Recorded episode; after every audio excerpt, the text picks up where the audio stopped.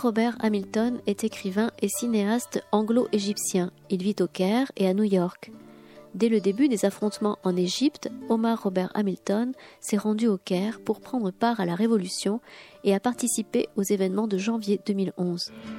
Jeudi 28 juin 2018, il était invité à la librairie Ombre Blanche lors du marathon des mots autour de son roman La ville gagne toujours, paru aux éditions Gallimard et traduit de l'américain par Sarah Gursel.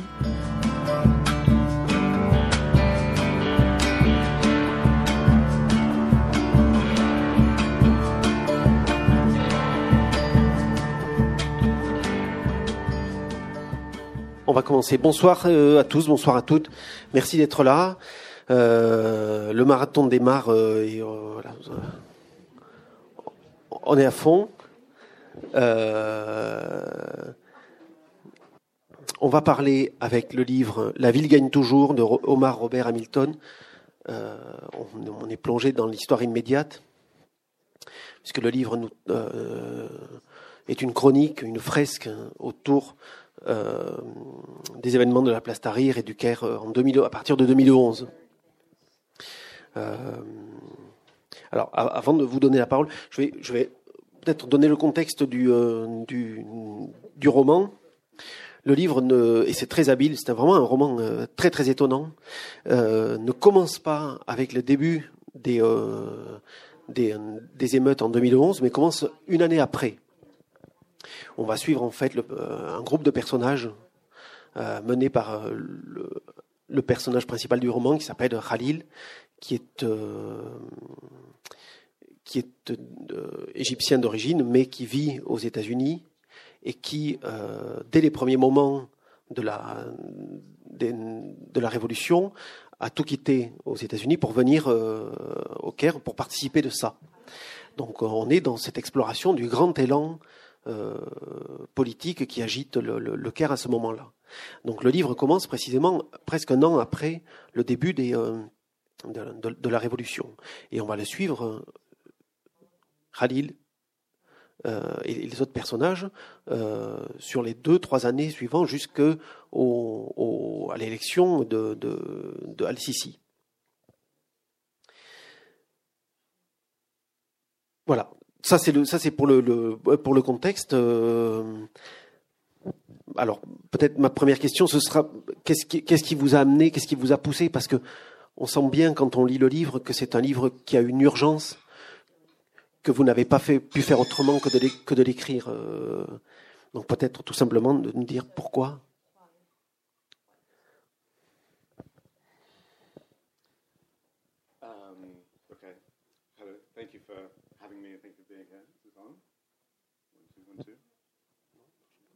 Je vous le branche. Okay. um,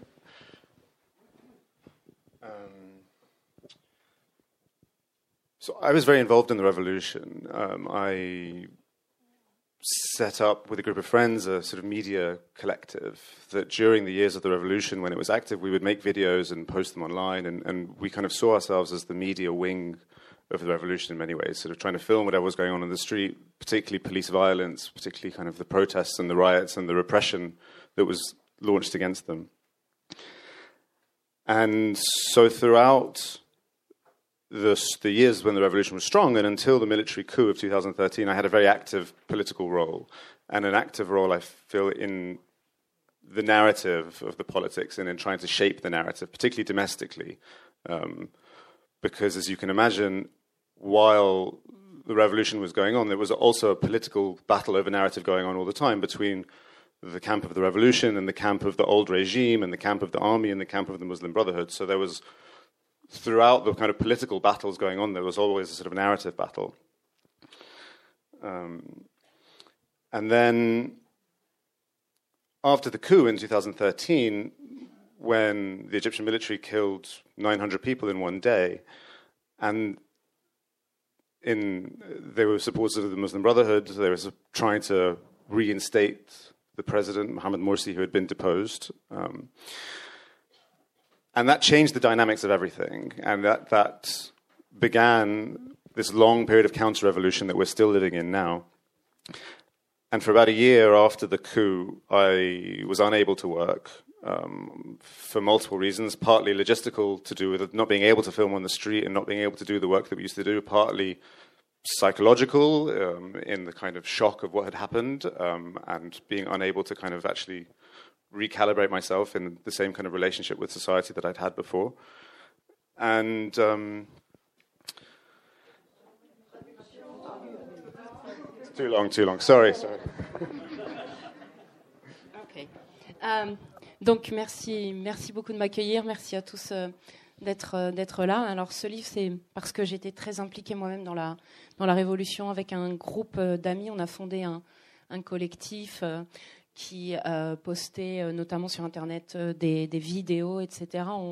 On, avait l'habitude de se décrire comme un peu la voix médiatique de la Révolution. J'ai beaucoup filmé les rues, les violences policières les, manifestations, toute la répression qu'il pouvait y avoir à, l'époque. Euh, et euh, pendant les années où la révolution était très, très prégnante, et notamment après le, coup d'État de, 2013, effectivement, j'ai eu un rôle très actif. Euh, ce qui m'intéressait, c'était de, saisir un peu la, narration politique qui avait derrière tout ça et de voir aussi comment cela pouvait influencer les individus, comment cela se jouait aussi au, quotidien, euh, puisque la révolution, euh, bien sûr, c'était des, des, combats entre, entre les, les, forces, les forces en présence, donc les révolutionnaires, l'ancien régime, et puis les frères, les frères musulmans, et puis bien sûr les civils. Et donc après le, coup d'État de, 2013, euh, au moment où la junte militaire a tué des, des, des, milliers de gens et où ils ont essayé de remettre au pouvoir Mohamed euh, Morsi. C'est donc à ce moment-là que la contre-révolution est née et où moi je me suis retrouvée un peu comme euh, prisonnier de moi-même. Je ne savais plus comment travailler. J'arrivais, j'arrivais plus à filmer, à faire ce que je faisais avant, sans doute à, cause du choc euh, psychologique, bien sûr. Et je me suis rendu compte que finalement ma relation à la société avait changé suite à cette situation. Um, Yeah, so about a year then after the coup, then I, I, found myself, I sort of sat down with a pen and I kind of thought now is the point at which I need to somehow kind of re engage with the world and re engage with the history of what had happened. And I could feel already I was beginning to forget what I knew and forget what I had been through. And I thought I was actually writing a screenplay.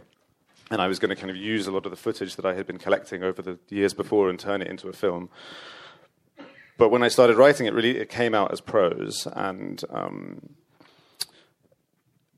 and it came out with an urgency and with an energy and um, that basically then I kind of realized was had to be a novel and I just sort of ran with it and followed followed the sort of the thread that it was giving me and um, yeah Et donc, euh, à peu près un an après ce coup d'État, je me suis assis à ma table, j'ai commencé à écrire et je pensais que j'allais écrire une sorte de, de, scénario. En plus, j'avais pas mal de matériel, euh, matériaux pardon, euh, vidéo.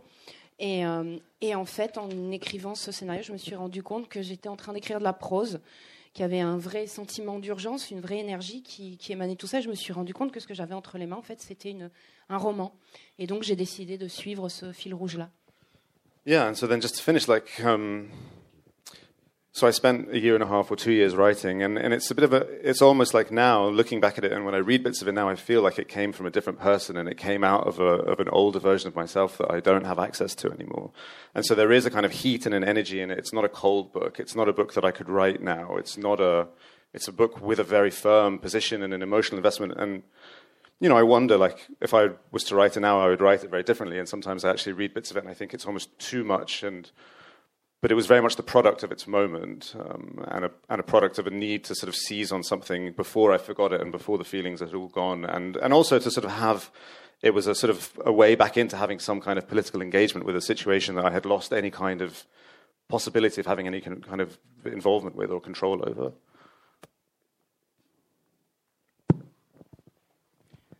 Donc j'ai passé à peu près un an et demi à deux ans à, à écrire. Et maintenant, en fait, euh, j'ai presque l'impression que c'est quelqu'un d'autre que moi-même qui a écrit ce, livre. C'est presque un, ancien moi, tellement ce livre est bouillonnant, plein d'énergie. C'est vraiment pas un livre, un livre froid.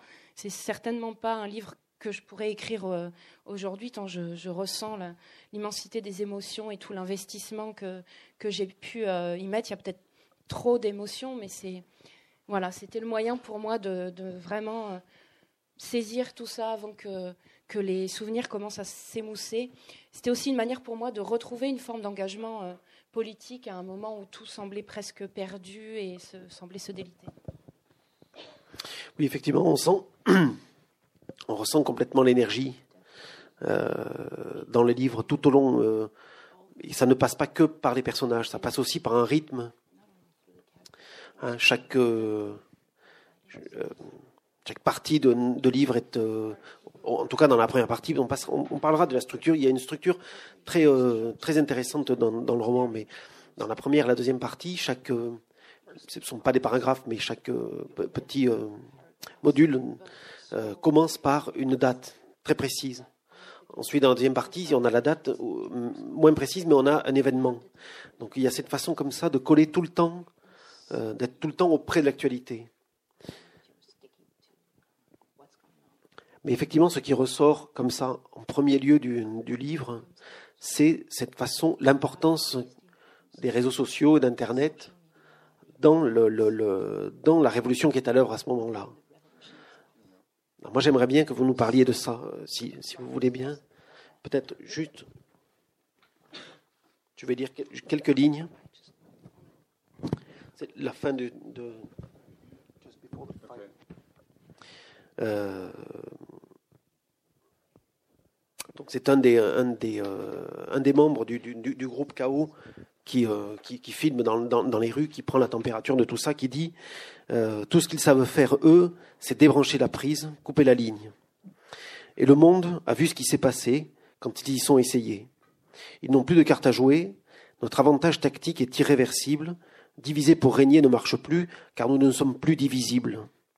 Comment peuvent-ils nous contrôler quand nous sommes enfin capables de, de tous nous voir, nous parler, nous concerter, d'abord en arabe et puis en anglais, avec le reste du monde L'Empire sème les graines de sa propre défaite.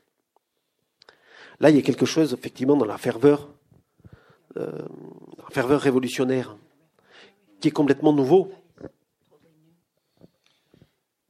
Um, so, of course, one of the things I'm trying to do in this novel is to kind of recreate a psychological experience that moves through time. And, and in those earlier parts, it was very important for me to sort of go back and to think again and to remember again how it was that we felt about the internet and the way that we used the internet. And of course, it was used as an organizational tool, and um, that was the sort of revolutionary thing that it allowed people to organize and communicate with themselves faster than the police could keep up with them. And then on an international level, I think that 2011 was a moment where this sort of promise, this sort of utopian promise of the internet, um, looked like it was about to be realized. Um, alors tout à fait, ce que j'ai essayer de faire, c'est de vraiment recréer une, euh, l'expérience psychologique, surtout dans ces toutes premières euh, parties. C'était important pour moi de me souvenir justement de, l'Internet, de la manière dont on pouvait l'utiliser. C'était un véritable euh, outil organisationnel pour nous, un, outil révolutionnaire aussi, puisque ça nous permettait de communiquer entre nous bien plus vite que, que la police et d'avoir toujours une longueur d'avance. Et à un niveau international et mondial, je dirais qu'en 2011, c'était à peu près la période où on avait cette grande utopie euh, euh, d'Internet qui serait un peu la, la, grande, la grande promesse. Yeah. Yes. Sorry, no. Yeah, so there was a way that we were all using the internet um, then that doesn't exist anymore, really, because we were all putting news out and everybody was reading it, and there was this sort of this idea that um, that that the act of spreading information was the kind of key towards justice, right? And if everybody knew about these injustices, if we all kind of had the information, then that would be the kind of crucial thing towards justice sort of naturally occurring. And of course, that promise hasn't been realized, and it's almost turned on its head now. The way that the internet has become for us, actually, I think, has become a kind of crippling um, tool where, where now we have these phones in our pocket and we have access to all of the injustices in the world all the time, 24 hours a day, and we're not looking at them. We're not able to look at them. And we are faced with the question of what you as an individual with your one phone in your pocket is supposed to do about something happening in Cambodia or Egypt or Palestine. And so the way that we have yeah, so our changing relationship with the internet is really important, I think, and, to sort of try and catch that, um, that, that final kind of moment of utopianism before we've kind of become in this much more complicated place that we're in now with it.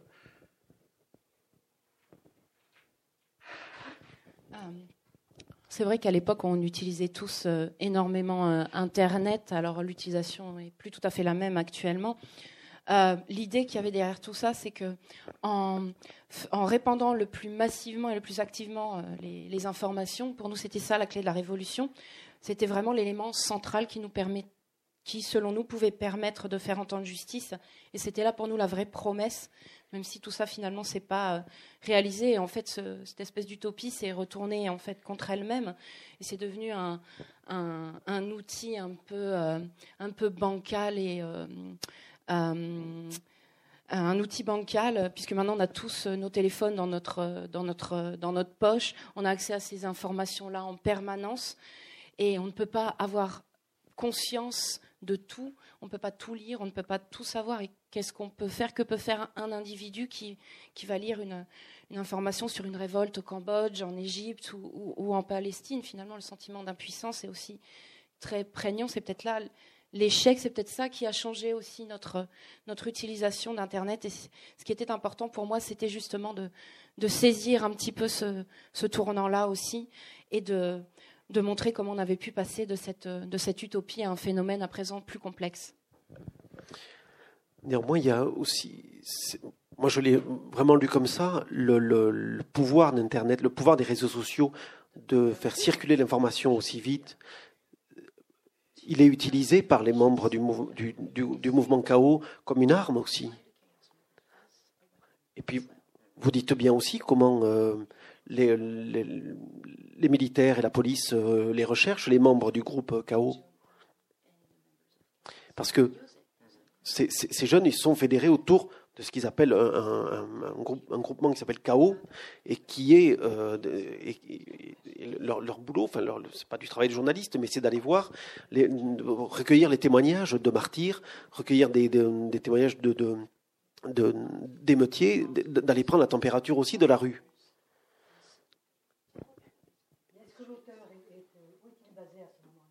Au Caire?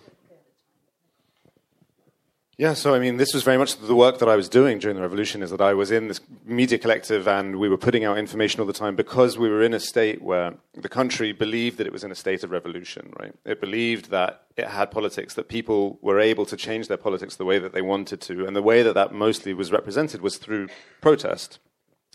Um, or the protest was the kind of physical representation of all kinds of other political things going on and so that was what we were doing. You know, we were kind of within this. Um, you know, we were within a kind of cycle or an ecosystem whereby what we were doing was spreading information domestically that would then keep the sense of being in revolution alive. Um, and um, but then, of course, what then happens is that it turns out if you can then come out and kill people with a level of force that had previously been, I mean, we kind of didn't believe that it was ever going to be possible for them to come and kill 900 people in one day. You know, we thought that there was still some kind of a moral red line, that we were all operating within a set of rules that we kind of understood. But then that was the kind of, that was the power of the military coup, was to sort of take this up to this next level of violence. And then after that, what does information matter? What does narrative matter? I mean, also, what does spreading news about police violence matter? Because they want the violence to be seen at that point, because they want people to be scared and stay home, and this becomes their principal tool. And so, what do you then do? And that was a dilemma that froze my work for a year and kind of ended up in this book.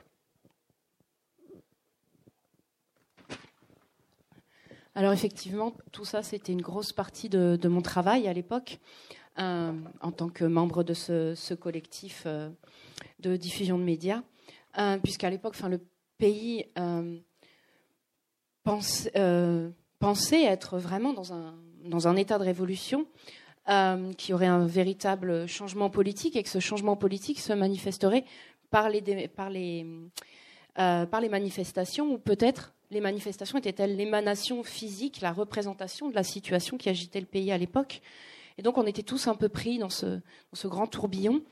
Euh, effectivement, notre, le but du collectif, c'était de diffuser les informations, mais euh, dans, le, pays, afin de, de garder la, révolution en, vie et de la, et faire, grandir. Mais en fait, ce qui s'est passé, c'est qu'on s'est, rendu compte que la, la militaire était capable de tuer des milliers de personnes en une seule journée, ce qui était absolument incroyable pour nous. On pensait quand même qu'il y avait encore un minimum de conscience morale chez, chez ces gens et qu'il y avait une ligne rouge qui ne franchirait jamais. Et en fait, le coup d'État de 2013 a bien montré qu'on était passé à un niveau supérieur de, de violence. Et quelque part, on s'est dit, mais on pourrait se dire, mais à quoi ça sert de, de répandre comme ça les, les, informations Puisque tout ce que, tout ce que souhaite euh, l'agent militaire, c'est d'effrayer les gens. Qu'est-ce qu'on peut faire face à ça? Ben, En fait, nous, on s'est dit que c'était là notre, notre seule arme, et, et c'est ce que j'ai fait. Et ça, c'est le sens de l'homme, c'est le sens révolutionnaire purement. Il y a quelque chose dont les personnages prennent conscience au fur et à mesure du livre, c'est que c'est que la temporalité de la révolution, elle sera beaucoup plus longue que ce à quoi ils s'attendent.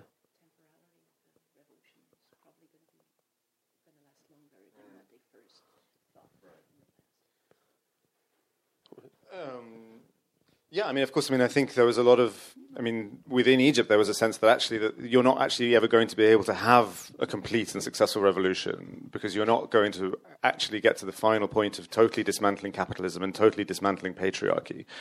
And so, well, that's going to take so many lifetimes that I think there was a very strong sense that a kind of sense of permanent revolution was sort of what you wanted. But then also there was always the discourse. Sorry. um, Euh, en tout cas, euh, en Égypte, euh, on pourrait, on pourrait dire que peut-être la, la, révolution n'a pas été complètement, n'a pas eu un succès total. Le succès total, ça serait de pouvoir démanteler complètement le capitalisme et le patriarcat. et dans, en ce sens, on peut, on peut dire qu'on est encore dans une révolution permanente. Yeah, and people often talked about the French Revolution. You know, it was always this sort of line: the French Revolution took hundred years, and and and every time you know, that was sort of always being, yeah, I mean, people kind of took that to, to, to heart. Uh, but I think the real parallels is really with 1848 and, and um, the kind of way that the Arab Spring spread is, has a clear parallel in the way that 1848 spread. And the, way that the counter revolution also, you know, in 1848, about a year later, the armies had collected themselves and they came back in a disciplined military with orders to shoot to kill is a very hard thing to resist with barricades and with ideas but the successes of 1848 took years to sort of become apparent. And so I think, you know, when we're trying to find things to be optimistic about, which is not easy, you kind of have to sort of try and take that kind of longer political view. Um, Euh, alors, les gens font aussi souvent le parallèle avec la Révolution française de 1789. Euh, c'est quelque chose qui leur euh, tient énormément à cœur. Et c'est vrai que le, le, parallèle est assez, euh, assez évident non seulement pour la Révolution, mais aussi euh, lors de, enfin, pour la contre-révolution. Euh, c'était très difficile euh, lors de la contre-révolution de, résister aux tactiques de la, de la junte militaire. Mais si on doit quand même avoir un peu d'optimisme dans tout ça, ce qui n'est pas si facile, effectivement, il faut peut-être prendre un peu de recul et aller piocher dans les, dans les événements passés pour nous donner un point de vue politique plus large. Although that's really not what happened. I mean, the book is so in its own moment. It doesn't really, yeah, it's sort of quite, you know, it's very much in the psychology of the moment. And there are parts, I suppose, later on where they kind of try and talk about these longer time views and these longer ways of having consciousness of things. But, but the book is very kind of sort of in the psychology of the moment. Alors, tout ça, c'est pas forcément directement dans le, dans le, dans le livre, mais tout ce contexte, en tout cas, toute cette prégnance psychologique et euh, cette nécessité aussi d'aller de, prendre un certain recul historique, euh, clairement, a inspiré mon écriture. Il y, a, quelque chose aussi qui est très net, c'est qu'il y a un moment où euh, vous avez eu l'impression de vous être fait voler une élection.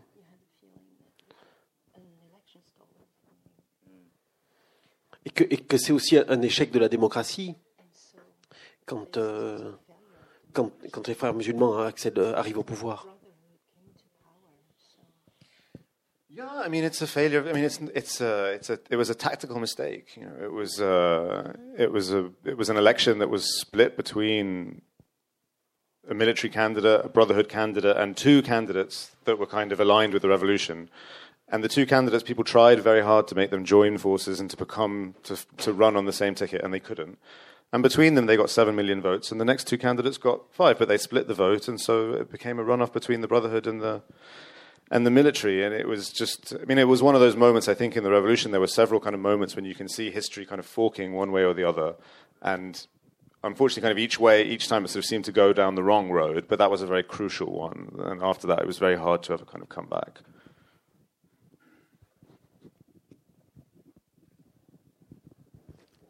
Euh, alors ça, c'était une, aussi une tactique de, de, de l'État. Effectivement, les élections étaient extrêmement divisées puisqu'il y avait un candidat du côté militaire, un candidat du côté des frères musulmans et deux, deux autres, euh, candidats, ce qui a causé effectivement une véritable division euh, des votes.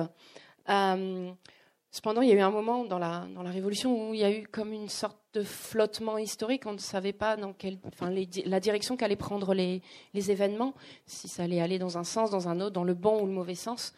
On n'est peut-être pas allé dans le, dans le meilleur sens. Et après ces élections, effectivement, ça a été un moment extrêmement, extrêmement crucial et, l'histoire a suivi son cours. Parce que l'armée, elle a quand même une place euh, ambiguë chez, les, Égyptiens. Dans, le livre, il y a une conversation entre, entre Mariam et son père qui, qui, a trait à, à, la question, euh, à la question de l'honneur et à la question que beaucoup d'Égyptiens pensent que l'armée était, euh, était là pour les, euh, pour les protéger.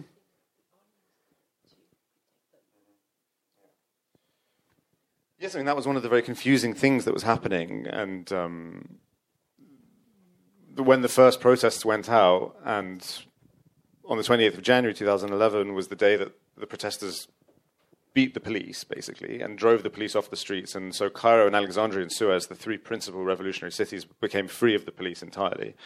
And then the military appeared that day, and they came down kind of waving Egyptian flags and clapping and smiling and presenting themselves as the arbiters of the or as the arbiters of justice, and they, they made these very public promises and statements that they were going to sort of oversee the democratic transition and that they were going to enact the will of the people. Um, the 28th of January. Um, donc, effectivement, ça a été euh, une chose assez, euh, assez étonnante, assez déroutante, puisque effectivement, au moment des premières manifestations, le 28 janvier 2011, c'est le moment où le, le, peuple a un peu renversé euh, les forces policières et ils ont vraiment pris le, le contrôle de, de, la, de la rue. Euh, et, euh, et l'armée était là, tout le monde agitait des drapeaux, tout le monde était plein d'espoir et vraiment, vraiment très heureux, puisqu'ils avaient fait cette déclaration publique que leur but était vraiment de s'occuper de la transition euh, démocratique dans le pays et qu'ils allaient tout faire pour cela. Yeah, and so the army had this very particular position within the kind of national psyche because they were still thought of, at this point in 2011, they were thought of as the last clean institution in the country. They were thought of as being distinct from the Mubarak regime and the kind of capitalist cronyism that had come to dominate politics over the last 30 years. And they were kind of still seen basically as the legacy of Nasser and his great kind of anti colonial movement and the anti colonialism of the 50s. So there was this sense where they had kind of maintained a, a, quite an exalted position in society as being this sort of like noble, clean institution that's aside from all the kind of dirtiness of day to day politics. And that was their position going into the revolution. Um,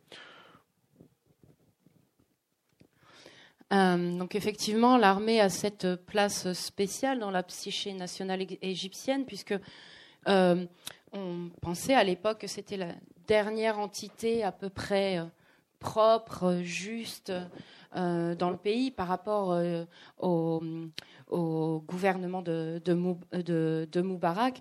Euh, on voyait vraiment l'armée comme la digne héritière de, Nasser et de son mouvement anticolonial et de tout l'anticolonialisme qu'on avait pu voir dans les années 50. Donc vraiment, l'armée avait encore cette image très noble et exempte de toute salissure. Yeah, so although it might seem bizarre now, at that point in 2011, it wasn't, it wouldn't have been very strange for a leftist um, to think that perhaps we were going to go the way of the Portuguese Revolution and that the army were going to keep themselves outside of politics, that they didn't need to get into politics. Um, and they kind of ended up being dragged kind of more and more into governing directly. And, um, and now the situation is totally different. I mean, now after the coup, the army has been directly governing for uh, five years, and um, and their position is sort of now totally kind of enmeshed within the sort of within the yeah within uh, people's negative perceptions of how politics goes in Egypt. They're no longer this sort of separate institution, although there's still, of course, like a very strong branch of society that are so nationalistic and so pro-military that they just see what they want to see and I mean, that's a big. I'll, yeah, I'll stop there, and then I'll. Oh. Well, yeah, I'll just I'll let okay. you go because otherwise it's. Uh, okay. Um, effectivement, tout ça est un peu étrange euh, maintenant, alors que en 2011, euh, quelqu'un, en tout cas de la partie, disons, pour quelqu'un plutôt à gauche, tout ça n'aurait pas été euh, si, si surprenant. On pensait surtout à l'époque à ce moment-là que l'armée n'avait pas besoin de la politique. Euh, or, après, après le, coup d'État, elle a été de plus en plus tirée vers, vers les implications, euh, implications politiques et le, besoin de, gouverner. Maintenant, la situation est assez, euh, assez différente parce que tout ça est bien sûr euh, cette vision un peu idyllique est, entachée maintenant de la, vision négative que peut avoir euh, le peuple. Et on comprend bien euh, pourquoi, même s'il reste toujours quelques émanations nationalistes qui, qui, croient toujours en pouvoir de l'armée. Yeah, and so kind of where we are now is you have a country pretty much divided into three, where either you're pro army, you're pro brotherhood, or you're pro revolution. And in a lot of ways, those kind of parts don't they don't see the same reality anymore. You know, everyone is kind of living within their own distinct vision of what is going on, and they kind of are una- unable to really see the see what the other groups are seeing. Euh, alors que maintenant, en fait, le pays est un peu coupé en trois visions idéologiques et trois idéaux différents, que seraient donc l'armée, les frères musulmans et la révolution elle-même. Euh, plus personne ne vit dans une réalité euh, commune et partagée. Euh, chacun a sa propre vision des choses. Plus que la, question politique, je n'arrive pas à retrouver le, quel est le personnage qui le dit, mais euh, parce que c'est pas Khalil qui dit que c'est pas la question d'être de, de, gauche ou de droite, mais c'est une question d'être que ce sont les jeunes contre les vieux.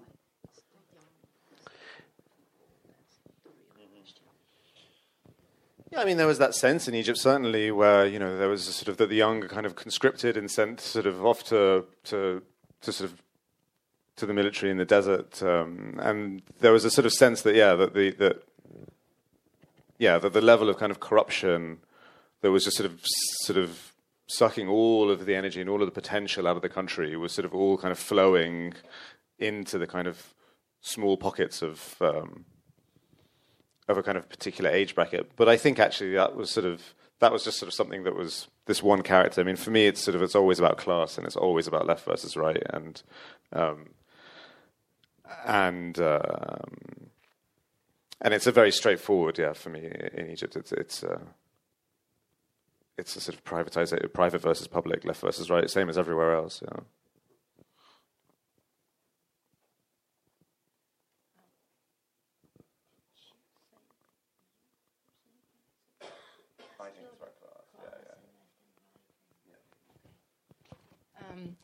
Il y avait effectivement ce, sentiment euh, en, Égypte, dans la manière dont, on, dont les jeunes devaient effectivement effectuer leur service militaire euh, euh, dans, le, désert, etc. Ils étaient mis, enfin, l'armée était tellement corrompue, tout ça pompait toute l'énergie du, pays pour aller en fait dans les poches d'un simple petit groupe de gens. Donc ça, c'est effectivement un sentiment qui, qui avait cours en Égypte. Moi, à travers ce personnage, j'ai voulu donner aussi mon propre point de vue.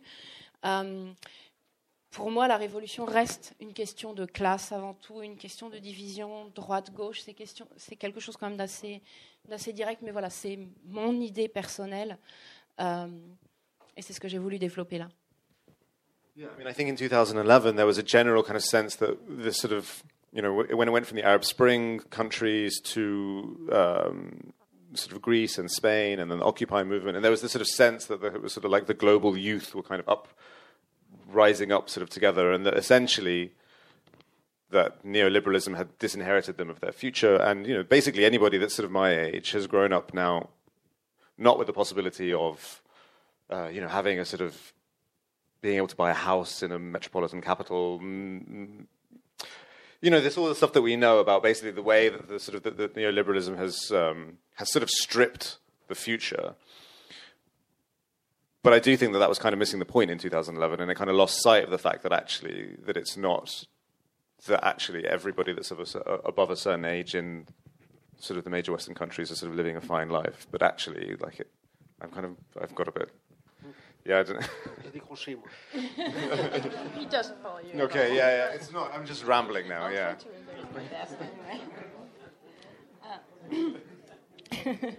Alors, euh, en 2011, il y avait quand même ce sentiment général hein, avec euh, les révolutions en Grèce, en Espagne, le mouvement Occupy Wall Street. Il y avait un vrai soulèvement euh, populaire. Les gens euh, semblaient en tout cas très unis contre le néolibéralisme et, la manière dont, celui-ci avait pu les déshériter quelque part et ne leur laisser que très peu de vision pour le, pour le futur. Il y a quand même beaucoup de gens de mon âge qui se pose la question de comment ils vont pouvoir euh, acheter une maison euh, et, vivre décemment, etc. Donc tout ça, c'est des, bon, des choses qu'on on sait très bien la façon dont le néolibéralisme a en quelque sorte euh, déshabillé totalement le, futur et l'avenir. mais ça serait quand même, disons, louper quelque chose que de réduire 2011 à, à ça seulement. Je ne pense pas que tout se réduise au fait que euh, les gens d'une même classe d'âge euh, euh, souhaitent, ont des idéaux de, de vie particulièrement élevés et néolibéraux. Donc, je pense, pour moi, la question n'est pas là. Et donc, je vais m'arrêter là avant de vous perdre plus avant. Alors, il y, a un autre aspect aussi qui est celui qui, qui, fait partie de la, du côté vraiment le plus le plus aigu du livre, le plus, le, plus dur, c'est tout ce qui a trait au, au martyr. Alors c'est une vision moins, moins politique, et c'est dans le roman euh, le, le, personnage de Mariam qui s'occupe de ça. Euh, c'est-à-dire qui s'occupe d'aller euh, identifier les personnes qui sont emprisonnées et d'aller demander leur libération. Et là, quand même, il y a quelque chose dans, le livre, dans ce travail autour des personnages de, de des femmes qui est, euh, très très fort. Euh, je ne sais pas bien comment formuler, le, quelle, question je pourrais formuler, mais j'aimerais quand même que vous nous, euh, que vous nous disiez quelques mots sur, sur euh, parce que ça revient beaucoup, ce, rapport au martyr et, ce, et cette façon de, de, voir, finalement, moins dans, moins dans l'aspect politique, mais plus dans un aspect de, de humain, quoi.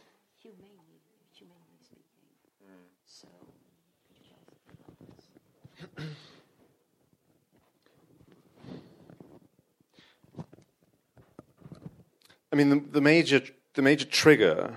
Well, there were two major triggers that began the revolution. and um, and one of them was the police killing a young man called Khaled Said, who was killed in Alexandria just a few weeks or months before the revolution began. And his photograph kind of went everywhere on the internet. And he basically he'd been in an internet cafe, and the police arrested him and beat him to death. And a photograph of his body kind of went everywhere.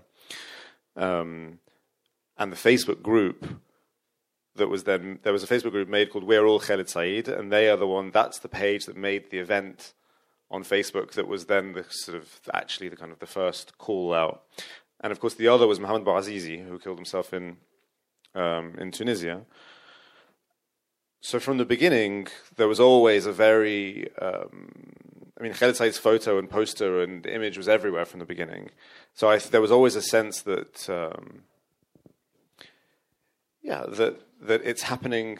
That whatever you're doing and whatever the point of any kind of political aspiration is, is so that this doesn't happen again, and so that there won't be any more martyrs, and that there won't be more people being picked up and killed by the police.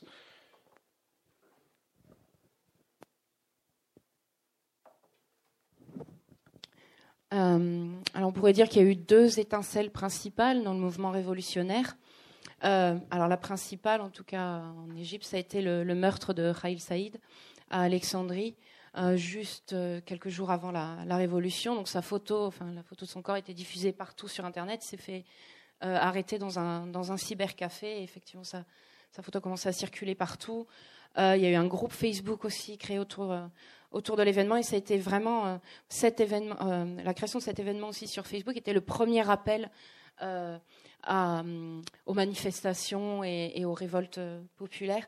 Il y a eu aussi, bien sûr, pardon, Azizi en, Tunisie, ça, ça a été la, deuxième étincelle. en tout cas, dès le début, c'est vrai que cette photo du corps de, de Saïd était, partout.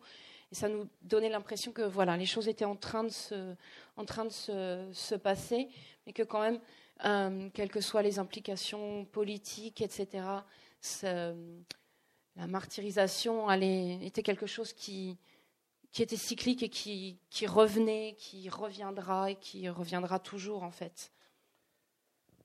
Yeah, and um, and then as there were more battles and as it went on, more people were killed and more you know, the names and faces of young people came into the popular kind of consciousness, and there was always there was a particular thing that would happen in the revolution where people's faces would a kind of stencil would be made of someone's face, and a white flag would fly on it, and and you would see these flags in the in the in the marches and in the protests, and you know the flags got more and more and more as more names kind of got added to the sort of the list of I guess, famous martyrs, people who were kind of killed, that sort of whose names then became kind of public.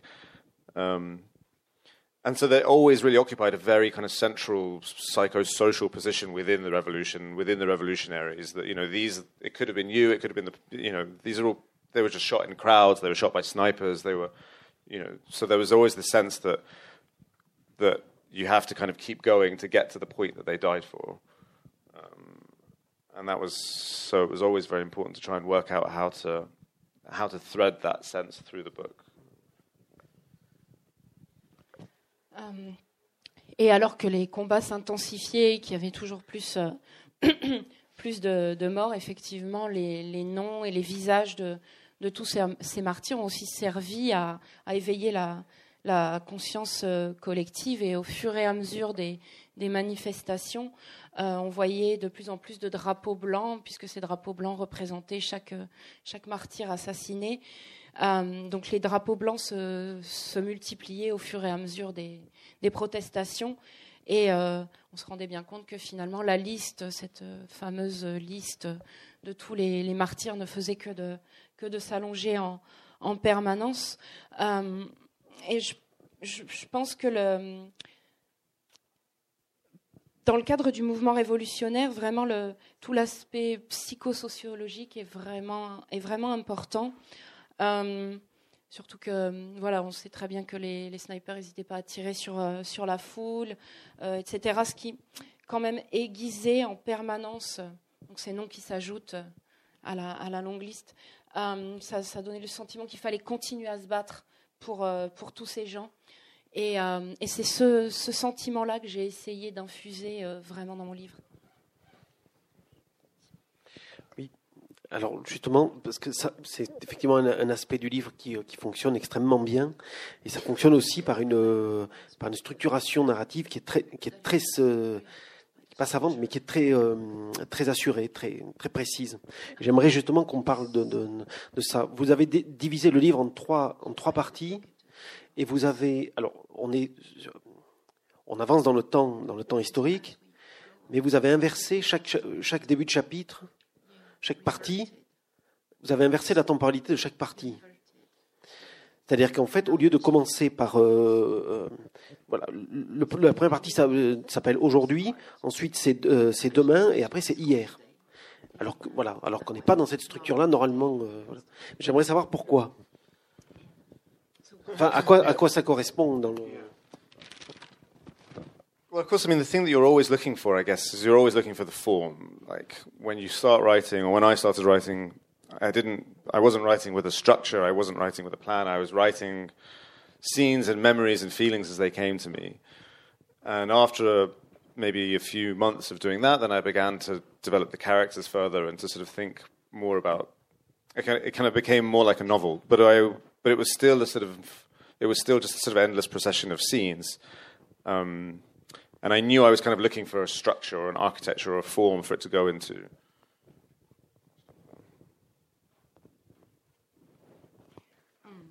Alors, on cherche toujours une forme, une structure quand on, quand on écrit. En tout cas, c'était mon cas. Même si au début, j'avais bien sûr aucune structure spécifique en tête, aucun plan particulier, juste une succession de scènes et de, et de souvenirs qui me, qui me revenaient. Mais après, euh, après un certain temps, et quand je me suis euh, rendu compte que tout cela prenait la forme d'un roman de plus en plus, j'avais toujours cette longue procession de scènes qui, qui, se déroulait et je sentais bien que j'avais besoin d'une structure, d'une forme ou du moins d'une architecture pour mon roman. Um, and I decided that the most important, or if I'm trying to recreate a psychological feeling and how that psychological feeling changes over a very dramatic political process, um, I decided the most important thing was time and your relationship to time, and that that was at the core of a changing political feeling. And so at the beginning, which is called Tomorrow, it's all about the future, and the characters are always thinking about the future. They're always talking constructively about what they could do together, about you know. Yeah, about the future, and this, it, that's that's the sort of for the fundamental optimism of 2011 is thinking that the future is going to be different. Um, and then in the middle section, shall I stop there? Yeah. Euh, alors, euh, pour moi, ce qui est très important, c'est la reconstruction euh, psychologique et tous ces, les sentiments qui peuvent euh, émaner, surtout dans la manière dont ces sentiments peuvent être transformés par le processus politique. Et quoi de mieux pour faire ressortir cela que le temps et de réfléchir à notre rapport au temps. En tout cas, c'est ça qui est vraiment au cœur de la structure du, du roman. Euh, effectivement, la première partie, donc le début s'appelle Demain, Tomorrow, euh, parce que l'avenir est au cœur de cette partie-là. Tous les personnages réfléchissent à ce qu'ils vont pouvoir faire, à ce qu'ils vont devenir, à leur manière d'agir dans un futur plus ou moins proche. Et euh, cette première partie reflète aussi l'optimisme fondamental qui avait cours à, en, en 2011. Ensuite, donc, dans la deuxième partie, Yeah, so then the middle section is called Today, and the middle section is all about the build up to the military coup. And the most confusing thing about the military coup in hindsight is how could you not see that that was coming? Like it just seems so obvious, you know? This is what happens. The military comes in, the military kills people, the military takes control. And yet it wasn't clear at the time. And so I was trying to work out why it wasn't clear. And the reason, well, one of the things that I've arrived at in the book is that it was about the present had become so overwhelming and there was a new crisis every day. Every day there was some piece of news about some piece of the country falling into the sea, or a train crashing, or a hot air balloon exploding, or the new constitution being passed. There was a sense of constant chaos that was impossible to keep up with, and it was impossible to see more than two steps ahead. And so that's what section two is trying to recreate that kind of sense of being unable to see really the very obvious thing that is coming because of the chaos of the, of the present.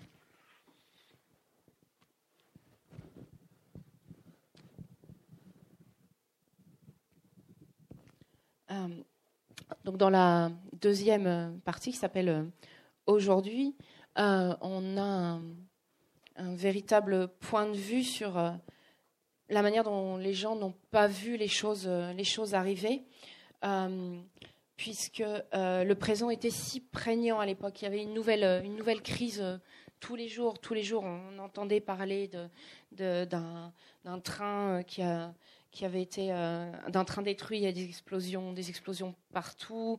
euh, des destructions de, bâtiments, etc. Une nouvelle constitution, un nouveau point dans la constitution qui était, qui était passé. Donc euh, vraiment, on était dans une, espèce de chaos permanent. Un point tel qu'on ne pouvait voir plus loin que à peine l'étape suivante. Vraiment, ça, ça, ça, rendait le, ça aveuglait en fait la vision du, futur. Et moi, ce que j'ai voulu rendre dans cette euh, partie-là, c'est donc notre incapacité de voir ce qui va arriver euh, du fait de la, prégnance et du chaos qui peut régner dans le présent. And yeah, and then part three is all about after the coup and the military crackdown and the counter revolution, and that is called yesterday. And so in this bit, there's two things that are kind of happening, and one, of course, is is that when you have lost something like a revolution, you're always wondering why and where did you go wrong and what were the different roads that we could have taken or what were the mistakes that we could have avoided. And that becomes this sort of cycle that you're actually unable to get out of and actually kind of continues to this day in life, in my social life, and so on. It's sort of this going over the past and trying to work out what could have been different. And at the same time, twinned with that is, obvious, is, is what happens when a military takes over or an authoritarianism takes over is the future is destroyed, right? You stop being able to think about the future because you have no control over it, because you can't plan for anything, because the future is out of your hands. And so that's the sort of the twin kind of the twin trappings, I guess, that, that part three is, is, is doing, is into. Euh, la troisième partie, donc, qui se passe après le, le coup militaire, s'appelle euh, Hier. Parce que pour deux raisons principales. La première, c'est euh, après un coup d'État, euh, voilà, on, a perdu quelque chose, et quand on perd quelque chose, on se demande toujours pourquoi on l'a perdu, qu'est-ce que, qu'est-ce que j'ai mal fait, qu'est-ce qui s'est mal passé, qu'est-ce que j'aurais pu euh, empêcher, est-ce que j'aurais pu empêcher les choses d'arriver? Et c'est un sentiment qui, qui, est toujours valable aujourd'hui, et même, même pour moi. après, le, deuxième, le deuxième aspect, a plutôt à voir avec ce qui se passe lorsque c'est une junte militaire qui, arrive au pouvoir, qu'est-ce qui se passe lorsque le totalitarisme prend, prend le pas, prend le pas euh, et, euh, et, surtout vous, vous ampute de votre futur et vous dépossède de toute forme de, de, pouvoir. Donc je dirais que ce sont un peu les deux aspects jumeaux que j'ai voulu traiter dans la, dans la troisième partie. C'est et c'est pour ça que vous avez changé complètement de mode narratif dans la troisième partie, puisqu'on passe euh, à la toute fin. C'est, c'est qui parle à la première personne, euh, et on est allé vraiment au bout du, du dramatic and psychological process. Yeah, so I mean, another kind of process that's going on is moving from, and one of the things I was trying to do at the beginning is how do you how do you talk about a collective experience in a novel, right? And this is it wasn't really about me, it wasn't about an I, it was about the group and what, or the country or the world.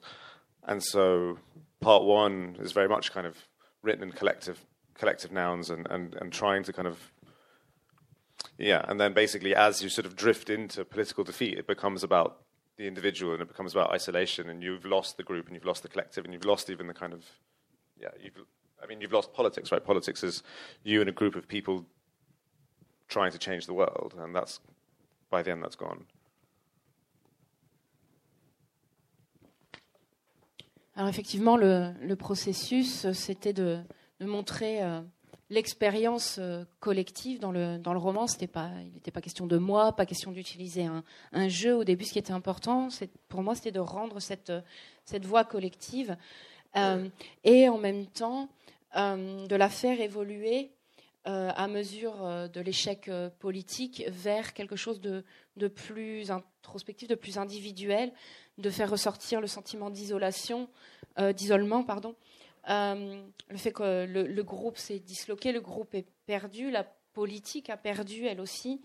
Euh, et, donc de, faire ressentir ce, délitement de ce groupe de gens aussi qui a, essayé de, changer le monde en passant par cette voie individuelle.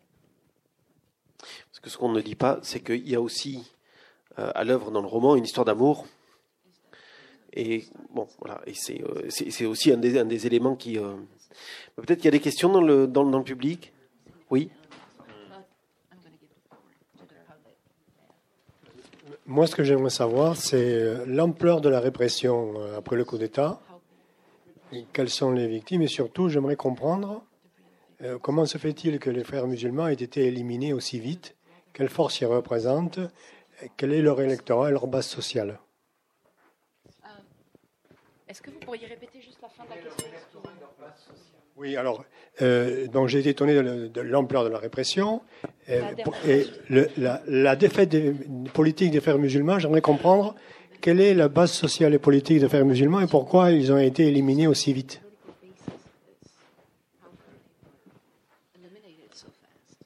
Well, the Brotherhood were sort of brutally eliminated by the military. I mean, they were first of all they were killed en masse. Their leaders were arrested. They continued to be in jail. Um, most of the second tier of leadership seemed to have fled to Turkey, um, and the rest of the organization, as far as anyone understands, kind of went underground. And I have no idea whether you know they are working and rebuilding their strength, or whether they were actually tactically decimated. But they became the principal target of the state. Um, and of course, this is also the state had 60 years of intelligence on them, and you know they have been the principal enemy of the state for decades, and so they knew quite well how to go after them. I think.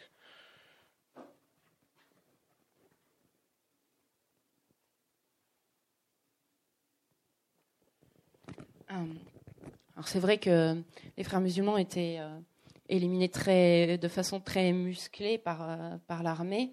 Euh, alors on sait que certains membres euh, sont partis en Turquie euh, et d'autres, on suppose qu'ils ont, disons, disparu. En tout cas, ils se planquent en fait. Après, on ne sait pas vraiment ce qui reste d'eux, s'ils continuent à fonctionner. On ne sait pas exactement où ils sont tous. Euh, mais en tout cas, c'est vrai qu'ils ont été une, une cible majeure pour, euh, pour l'État. Et l'État doit savoir des choses, puisqu'ils ont quand même euh, 60 ans de renseignements euh, sur, euh, sur les frères musulmans euh, derrière eux. Donc, moi, je, je pense qu'ils savent où aller les chercher si- s'il y a besoin. Je pense que, You know. They, Uh, you- yeah. I mean, you think they know because they have 60 Yeah. years of intelligence Yeah. behind them, Yeah. where to go and get them. And then in terms of like the level of repression, I mean, in in Egypt, it's the worst it's ever been. Um, we have tens of thousands of political prisoners. We have a state that is basically crumbling um, in terms of infrastructure. Corruption is totally endemic, and now um, is also sort of monopolized by the military, who have invaded every layer of economic and political and social life that they're able to. There isn't really any kind of active politics going on. Um, every kind of potential leader of any opposition is in prison. Um, and it's only looking like it's going to get worse because there is no new idea anywhere. There's no new economics. There's only um, total subservience to the IMF and um, the country is about to start cutting all kinds of subsidies on electricity and on bread, and um, people are really living on a kind of knife edge. I mean, already Egypt before the revolution had something like 50% of people living under the poverty line, and now I think it's. I mean, we don't even have statistics to keep up with the spiraling crisis anymore.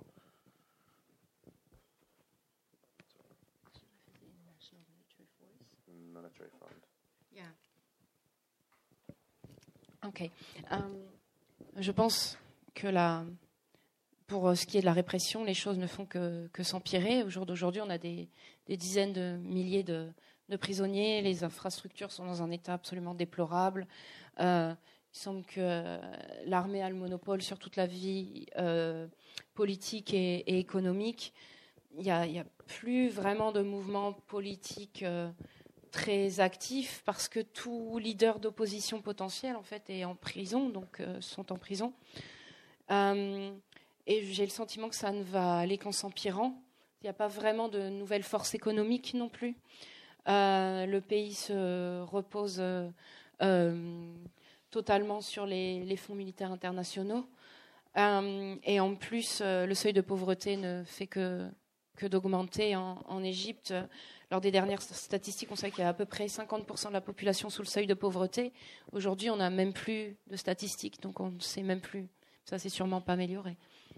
Yeah, and we have to say, since we're in France, you know, that Egypt has become a one of the principal buyers of French weapons, and under Hollande, uh, Egypt now became a major purchaser. They've bought six billion euros worth of um, fighter jets and weapons ships from France in the last three or four years.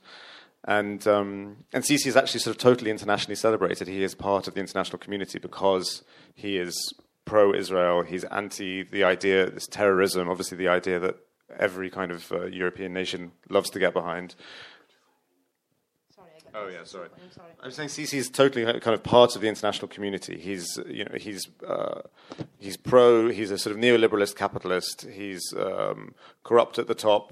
Um, can ensure military contracts are bought. He's pro-Israel. He's um, keeping refugees from crossing the Mediterranean. He's um, what else does he does all this. He does all the things that make you friends in Paris and London. Um, and he effectively ended the Arab Spring. I mean, him and Bashar al-Assad Assad are the two people who brought the Arab Spring to an end, and the Arab Spring had, I think, very dangerous potential for global politics in it, as we saw in 2011.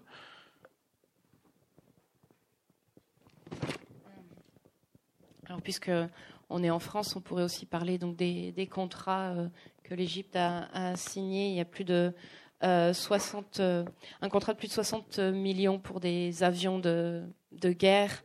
Euh, euh, milliards, pardon, billion, 60 euh, milliards d'euros euh, de, donc d'avions de guerre et autres, et autres armes. on pourrait aussi parler, bien sûr, d'Al-Sisi et, et, donc du fait qu'il est complètement ancré, disons, dans la communauté internationale. Il est complètement corrompu aussi. Il a signé plusieurs contrats militaires. Il est pro-Israël. Il, il, exerce une très forte répression contre tous les gens qui essaient de, traverser, euh, les, frontières. Il est très opposé aux, euh, réfugiés politiques, etc. Enfin bon, que des choses très sympathiques, bien entendu. Point? Just it. You said it. They want to know. Well, I was just saying that. I mean, I think what has elevated him to this status is that he and Bashar al-Assad in Syria they ended the Arab Spring. You know, killing those 900 people in Rabat, it ended the Arab Spring and it ended the potential politics of that time, which had spread around the world. And, you know, that had given birth to the Occupy movement. It had given birth to this new conception that we have of the power now of the global elite, of the 1%. I mean, it changed the political discourse that we're in now. And, uh, and uh, you know, and he ended it. And that's, he's celebrated for that. You mean RCC? Okay. Because he made people aware however No, because he crushed the Arab Spring. And so he's, you know, in London, in Washington, he's, uh, he's beloved. Uh-huh. Ok. Um, effectivement, donc toujours par rapport à son ancrage dans la, commune, euh, dans la communauté internationale, puisqu'il a réussi à mettre, mettre fin euh, à la répression euh, militaire, on pourrait dire qu'il est très apprécié euh, de, Londres à, Washington. C'est un peu comme euh, pourrait le comparer à Bachar el-Assad aussi en, Syrie. Syria, j'allais dire en. Euh, euh, puisque. Euh, je ne sais pas si je dois. It's kind of. Um, um, puisque donc il a changé le discours politique, il a réussi à, à montrer, enfin, il se fait apprécier en tout cas de, de la communauté internationale puisqu'il a réussi à mettre fin à la répression militaire. Um, non, la révolution. Pas, pas, la révolution. Ah, pas, la répression militaire, mais au mouvement révolutionnaire, pardon, au mouvement populaire. We agree? Oui. mais il a mis fin à la révolution. En tout cas, voilà. du point de vue politique, c'est le mouvement populaire et the revolutionary movement is over now, yeah, yeah, yeah, and he is beloved because he's the one who stopped people from yeah. demonstrating, you know. Yeah. But not for the best.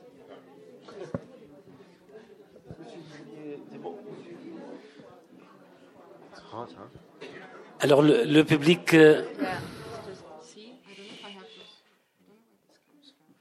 les cinéphiles à Toulouse ont apprécié votre film en mars dernier, parce que vous êtes cinéaste aussi. Euh, though I know the river is dry. Alors euh, ma, question est simple. Quel rapport entre chez vous entre le cinéma et la littérature? Est-ce que vous filmez quand vous écrivez Ou est-ce que vous écrivez quand vous filmez? Est-ce que, par exemple, lorsque vous écrivez, il y a beaucoup de rush comme au cinéma? Vous avez 1000 pages, après vous contactez comment ça fonctionne. Est-ce que j'ai pas eu le plaisir encore de lire votre livre Est-ce que dans le roman on trouve la, la dimension poétique qu'on a vue dans le film? Parce que cette dimension dans le film était absolument super. Merci. Um, yeah, it's a difficult question. I think I actually sort of. It's almost like I stopped being a filmmaker when I started being a writer, and that one kind of collapsed. And um, I think it, I think it was a lot to do with um, because in the revolution I had been making documentary videos and documentary images, and so it was about having a relationship with the street, and then it was about putting out something that you were saying was true, and it, then having a relationship with a, with the public. Um, and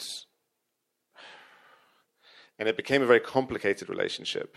Um, you can't control your own images. You know, if you film, I could film, and I did film things that were used by the military and by the Brotherhood, and saying opposite things to each other. And I didn't want it to be used by either one of them. Um, and or you would film things, and I would put out right in the build up to the coup. I would within one week of each other. I we released two videos. One of them was about how the military had killed a boy, a street seller, and they, a soldier had shot him for fun. And another one was about how the Muslim Brotherhood had captured anti Brotherhood protesters and tortured them in a mosque. And for me, they were almost of a similar kind of moral weight. But the panic about the Brotherhood at that time was so at such fever pitch that the anti Brotherhood video got hundreds of thousands of views, and the anti military video got about 2,000. And that was a very difficult, and so it became very difficult to know how to, to use the medium. Um, and of course, then couple, yeah, I'll just, sorry. Yeah. Merci beaucoup pour votre question. Euh, en fait, je dirais que j'ai arrêté d'être réalisateur quand je suis devenu écrivain. Et tout ce monde-là, c'est un peu euh, a disparu un peu. Euh. Pour moi, c'est vrai que j'ai fait beaucoup de vidéos et de documentaires euh, pendant la Révolution, et c'était très important d'avoir cette, cette relation publique et de, de, rendre les, les, choses publiques. Après, les, les, choses ont commencé à être plus compliquées. C'est difficile d'avoir un, de continuer à exercer du contrôle sur les images qu'on produit. Euh, parce que j'ai fait des films qui ont, qui ont été récupérés euh, par la junte et qui ont été récupérés par les frères musulmans aussi. Ils pouvaient leur faire dire euh, des choses complètement contradictoires. et par exemple, après le, coup d'État, j'avais fait deux vidéos. Il y en avait, il y en a une qui montrait l'assassinat d'un jeune garçon et, la manière dont on, on, avait exhibé un peu son, son corps juste pour, pour s'en amuser. Euh, et, euh, et, une autre qui, qui montrait comment les, les, frères musulmans avaient torturé euh, un opposant en portant, en portant des, des masques. Wear masks? No, no, a march. Like oh, during a march. Okay, so they just killed him during a march. The second video you made. It was they were torturing protesters. Yeah, during a march. In a mosque. In a, ma in a mosque. Oh, in a mosque. Stupid me. Okay, sorry. Donc, comment les frères musulmans ont torturé un opposant dans une, dans une mosquée. Um, and, and what was the problem? Mm, viewers. Yeah, hundreds of thousands of people watched the Brotherhood video, and very few people watched the military video. Okay. The military are, are, your, are always your main enemy, so this was a very problematic response. Ok. Et, euh, et donc là où la, la, vidéo qui, euh, la vidéo des frères musulmans a recueilli beaucoup plus Uh, the Brothers one. Donc la vidéo des, frères musulmans a recueilli beaucoup plus de vues, des, centaines, des, plusieurs milliers de, de, vues, là où euh, l'autre vidéo, donc celle des, qui montrait la junte, on a euh, recueilli, euh, recueilli beaucoup, beaucoup moins. Donc on peut voir aussi le, décalage qu'il peut y avoir dans la récupération aussi des, informations et la manière dont on peut faire parler les images. Yeah, so there was something. Um, yeah, so there was something about something in documentary images anyway. Something can be corrupted in your images, and the power of them can be lost, uh, particularly as they get seen again and again and again, and other people can take them and, and reuse them in ways that they that you don't agree with. Um, so in general, I felt like I had kind of lost my ability to use that medium, and that's then the book happened, and course it's sort of it's the opposite, right? It's the opposite medium, and you have total control, and um, and it's very hard, I think, to you kind of feel safe releasing it out into the world, and that it will that it will hold its own meaning. Um, donc on voit bien comment les images euh, documentaires peuvent euh, aboutir à un message qui est lui-même euh, corrompu, puisque ces vidéos sont vues, revues, utilisées, réutilisées, euh, soit de façon d'une façon que vous n'acceptez pas ou par des gens dont vous ne partagez pas non plus le, point de vue. Donc j'avais vraiment le sentiment que j'avais perdu euh, toute capacité à utiliser ce médium-là pour, euh, m'exprimer. Puis euh, est venu le, livre et, et, là je me suis rendu compte que c'était une forme idéale. En tout cas là on contrôle absolument tout ce que l'on dit et la façon dont on peut le, le dire. Donc quelque part pour moi c'était une production assez sécurisée en tout cas dans le, dans le message.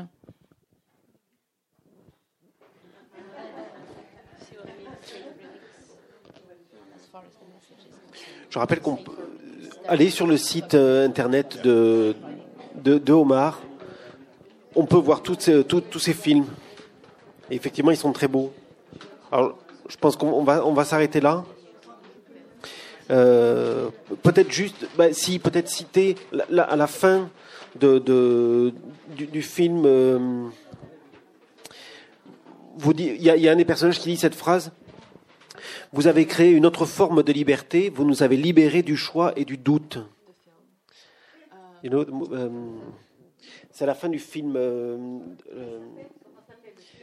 le film s'appelle I Know the River is Dry.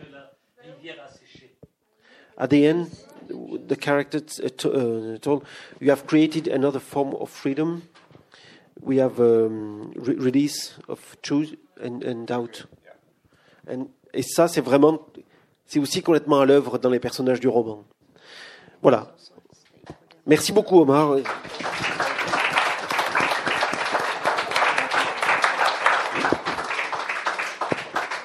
Et donc, si vous voulez, si vous, il est disponible pour signer des livres si vous le souhaitez.